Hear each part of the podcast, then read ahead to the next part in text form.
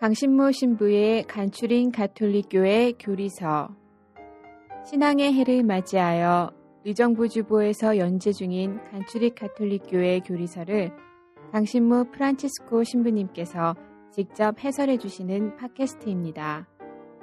방대한 분량과 어려운 내용을 담고 있는 가톨릭교회 교리서를 간단하고 명료하게 설명해 주십니다. 또한 지면에서 다루지 못한 내용을 추가하여 더욱 깊고 풍부하게 이해를 도와주십니다.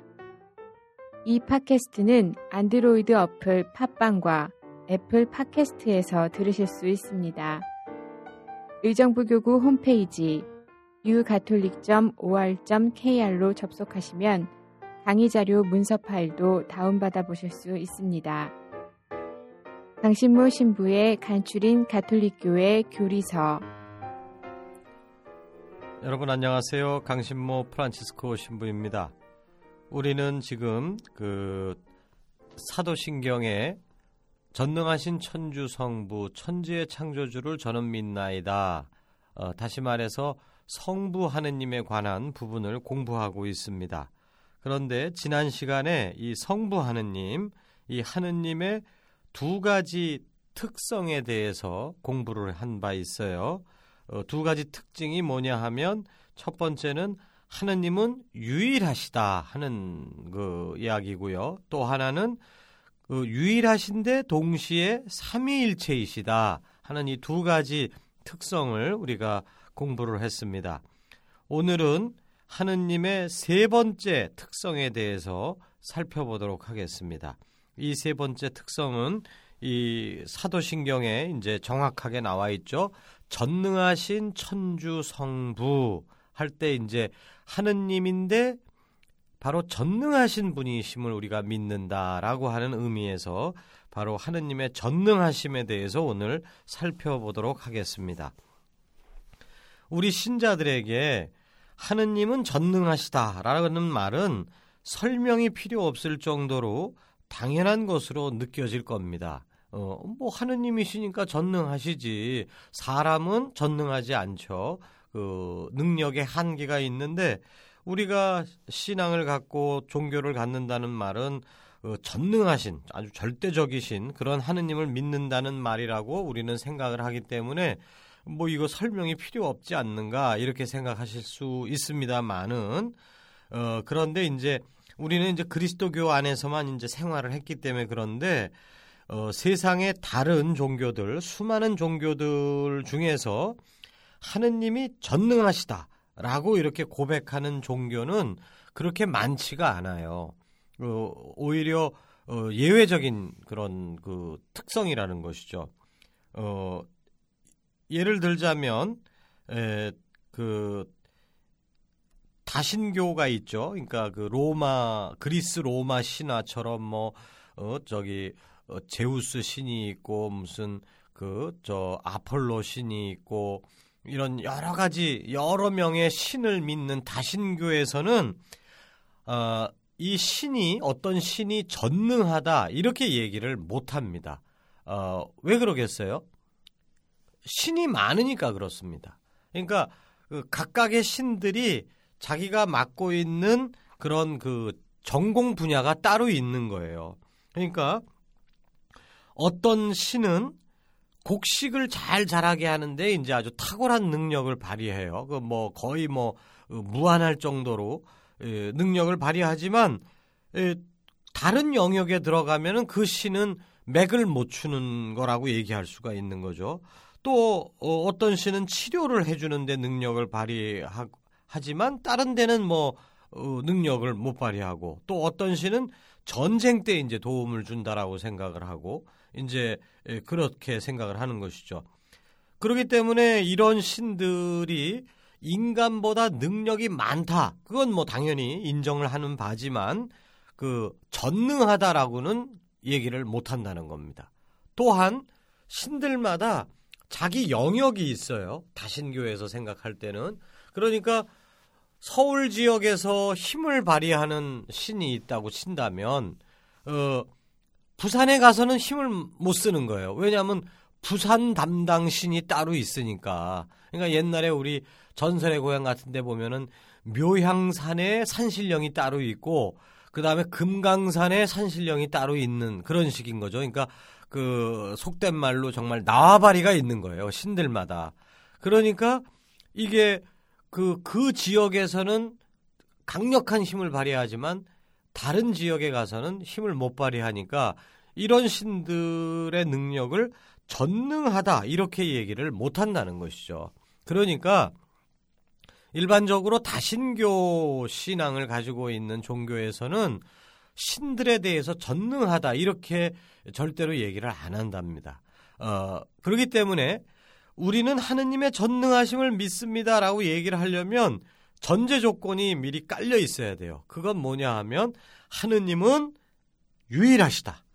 하느님은 하나이시다라고 하는 것을 믿어야만 그러니까 우리가 앞서서 이제 하느님의 첫 번째 특성으로서 하느님의 유일성에 대해서 공부를 했는데 바로 이 전능하심은 유일하심의 당연한 논리적인 귀결이라고 볼 수가 있다는 것이죠. 어, 조금 특수한 케이스지만 하느님이 둘 있다라고 생각하는 그런 종교가 있어요. 그 마니교라고 이제 예, 불리는 종교인데 어, 옛날에 아우구스티노 성인께서 이 회심을 하시기 직전에 이 마니교에 이렇게 어, 심취하셔갖고 어, 방황을 하시는 그런 경험이 있었는데 이 마니교라는 종교에서는 하느님이 둘 있다고 믿습니다. 그래서 한쪽 하느님은 선한 신이에요. 선신. 또 두 번째 하느님은 악신입니다. 그래서 이 선신과 악신이 끊임없이 서로 싸우지만 어느 한쪽이 결정적으로 승리하지는 못해요. 그러니까 세력이 백중세인 셈, 백중세인 것이죠. 어, 물론 이제 최종적으로는 선신이 이길 거다 이렇게 믿는 게 이제 만이교 종교긴 하지만 그러나 선신이나 악신이나 어느 한쪽도 전능하신 분이라고 불릴 수는 없다는 것이죠. 대등한 관계니까.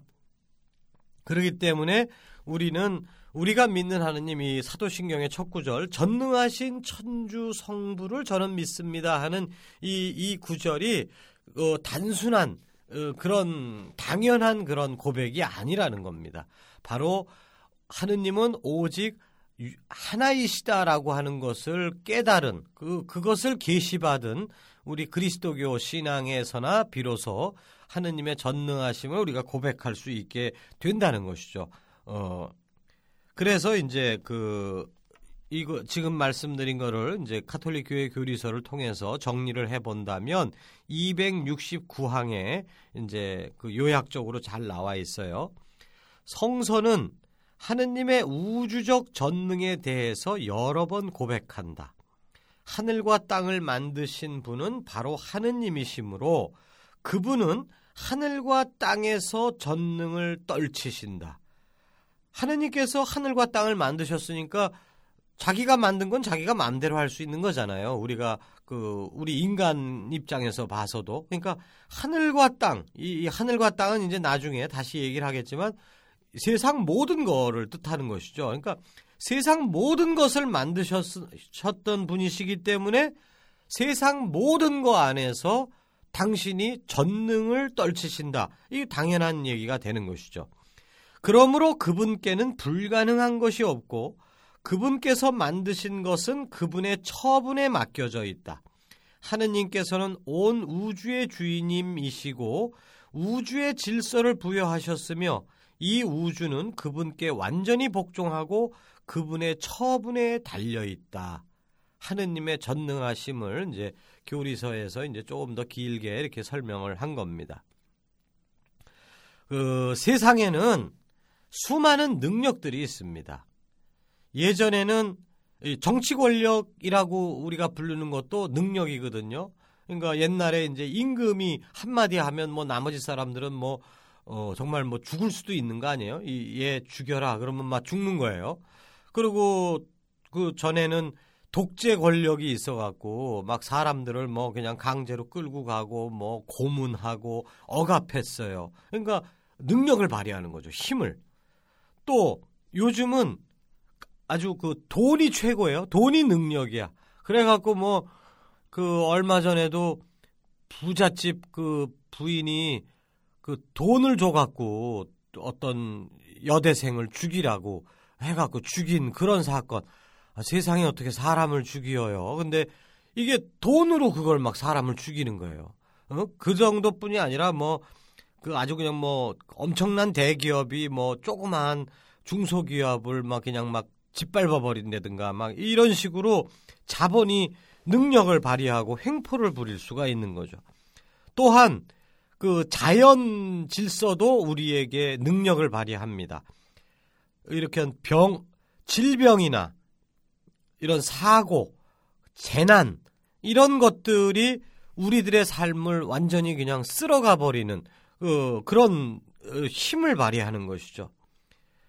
어, 그런데 바로 이러한 그 우리들의 삶을 위협하는 그런 정치 권력이 됐건 그 자본 권력이 됐건 혹은 자연 질병이나 재해가 됐건 이런 그 무자비한 힘들 능력들 배후에는 악의 세력이 도사리고 있어요.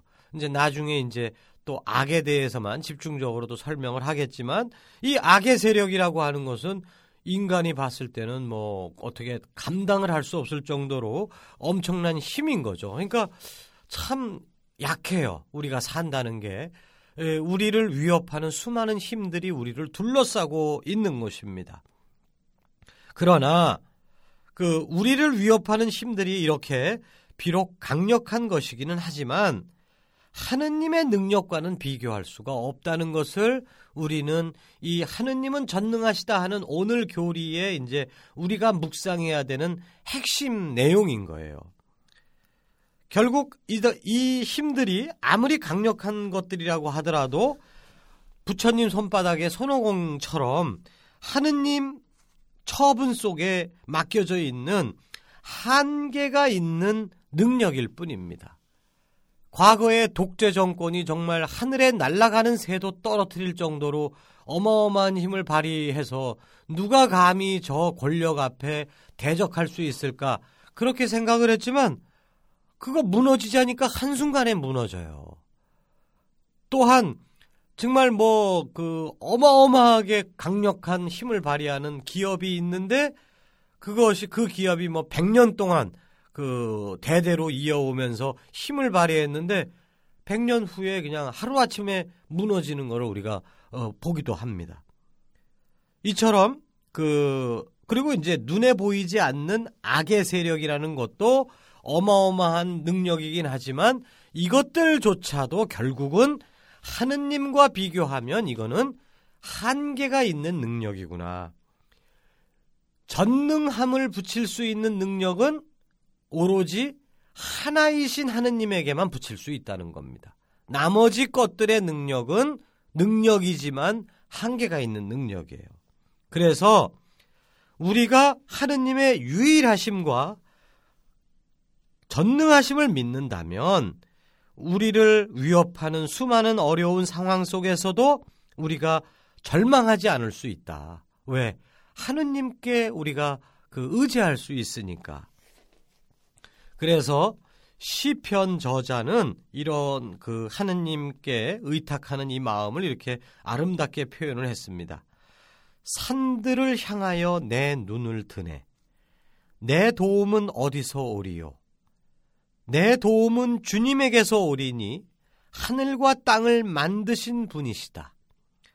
낮에는 해도 밤에는 달도 너를 해치지 않으리라. 주님께서 모든 악에서 너를 지키시고 내 생명을 지키신다. 나거나 들거나 주님께서 너를 지키신다. 이제부터 영원까지. 그러니까 이 수많은 것들이 우리를 위협할지라도 이 모든 것 그러니까 해가 너무 뜨거워도 우리는 죽어요. 그렇죠? 가뭄이 들어서 우리는 굶어 죽습니다. 또 어, 밤이 만약에 너무 길다고 쳐봐요. 그리고 달이 막 그 저걸 해갖고 이 저 해일이 일어나고 막 이런 일이 벌어진다고 할지라도 어, 그거 우리가 인간이 어떻게 못합니다, 솔직히. 그러나 해가 아무리 힘이 세고 달이 아무리 힘이 세도 누가 만드신 거예요? 하느님이 만드신 거다 이거죠. 자, 이제 우리가 두 번째 주제로 한번 넘어가 보도록 하겠습니다. 하느님은 전능하시다. 이것을 우리가 믿게 되면은 힘과 용기를 얻을 수 있다라고 지금 말씀을 드렸지만 그러나 다른 한편으로는 전능하신 하느님을 생각하면 두려움을 가질 수도 있습니다. 왜 그렇죠? 하느님께서 당신 마음대로 능력을 행사하신다라고 생각을 하실 때 하느님 앞에 우리는 정말 그 벌레만도 못한 존재예요. 그러니까 하느님이 갑자기 아이 심심해 하고 그냥 휙 쓸어버릴 수도 있어요. 우리를. 그러니까 밟아 죽이실 수도 있다. 이런 식으로 생각을 하면 하느님이 전능하시다라고 생각을 하는 순간에 어메 무섭네. 우리를 그냥 함부로 하실 수 있으니까. 실제로 우리 신자들 중에 많은 사람들이 하느님을 아주 열심히 믿습니다마는 하느님 믿, 계심을 믿고 또 그분이 전능하시다는 것까지 믿는데 그런데 그 하느님이 당신한테 어떤 느낌을 줘요? 이렇게 물어보면 무섭다라고 얘기하는 분들이 많아요. 왜? 그, 그 전능하심을 그냥 막 행사하실까봐. 어, 특히 그 우리가 잘못을 했을 때 그냥 어, 너 일로 와. 그냥 막 주어 패갖고 우리를 박살을 내버리신다. 이렇게 생각을 하면은 그러면 무섭죠. 그러나 그 우리가 이 전능하심이라는 말이 그 잘못 이해가 되면은 자기 마음대로 이랬다 저랬다 하는 것처럼 느껴집니다. 어, 실제로 우리의 생활 속에서는 힘이 강한 사람들이 자기 멋대로 행동하는 것을 보게 됩니다. 또 우리는 그런 사람들 때문에 안절부절하고 힘들어하게 되는 것이죠. 그러나 우리가 믿는 하느님은 바로 성경이 증언하는 하느님은 전능하신 분이지만 그러나 그 전능하심은 어, 함부로 사용되는 게 아니라 우리를 향한 사랑의 방향으로 우리를 사랑하시는 방향으로 그 전능하심을 사용하시는 분이다. 이것을 우리는 성경을 통해서 계시를 받은 거고 우리는 그것을 믿는 거예요. 그렇기 때문에 우리는 전능하신 하느님 앞에서 두려워하지 않고 오히려 위안과 힘을 얻을 수 있게 되는 것입니다. 그래서 카톨릭 교회 교리서 271항에서는 하느님의 전능은 결코 독단적이지 않다. 하느님 안에서 능력과 본질, 이 의지와 이해, 지혜와 정의는 하나이며 동일하다. 그러므로 하느님의 능력 안에서 이루어지는 것은 그분의 정의로운 의지와 지혜로운 이해 안에서 이루어지는 것이다. 당신의 전능함을 당신 편한 대로 막 사용하시는 게 아니라 그 당신이 정한 원칙에 따라서 당신이 정한 원칙이 뭐예요? 우리들을 사랑하시겠다라고 하는 그 원칙에 따라서 당신의 이 전능하심을 사용하신다는 것이죠. 자, 오늘 얘기한 거의 앞부분에서는 하느님은 전능하시다. 오로지 그분만이 유일하신 하느님이시기 때문에 그분만이 전능하다라고 하는 것을 우리가 공부를 했고 두 번째 부분에서는 하느님께서는 이 전능하심을 그 인간들을 겁주고 파멸시키는 데 사용하시는 게 아니라 인간들을 사랑하고 살리시는 데 사용하시는 분이시다라고 하는 것을 설명을 드렸는데 바로 이스라엘 백성들이 천년 이상 그 이렇게 역사를 거쳐오면서 그 수많은 시행착오를 겪으면서 배워 알게 되는 내용이 바로 이겁니다. 하느님은 유일하시고 전능하시다. 처음에 이스라엘 백성들은 하느님을 믿으면서도 야훼 하느님을 믿으면서도 계속 다른 하느님을 그 같이 섬겼어요. 그러니까 야훼 하느님을 저버리고 다른 신을 섬기지는 않았지만 그러니까 두 야외 하느님 플러스 다른 신들을 몇 개를 더 섬긴 거예요. 왜 그랬을까? 그것은 야외 하느님이 전능하신 분이 아니라고 생각을 했기 때문에 그런 겁니다. 야외 하느님은 이민족들과 전쟁을 할 때는 탁월한 능력을 발휘한다고 생각을 했어요. 이스라엘 사람들 입장에서 이 에집트에서 탈출할 때 에집트 군대들을 박살을 내시는 것을 목격을 했고 광야에서 아말렉 쪽을 쳐부술 때 도와주시는 것을 목격을 했고 뭐 이런 식으로 수많은 그 전쟁에서 정말 우리 야외 하느님이 짱이시다. 전쟁할 때 야외 하느님만 부르면 웬만하면 다 이긴다. 뭐 이제 이런 식의 믿음이 있는데 문제는 우리가 사는데 전쟁만 하고 사나요? 농사져서 먹고 살아야죠. 그러니까 농사져서 먹고 사는 방면에서도 이제 아쉬운 게 많아요.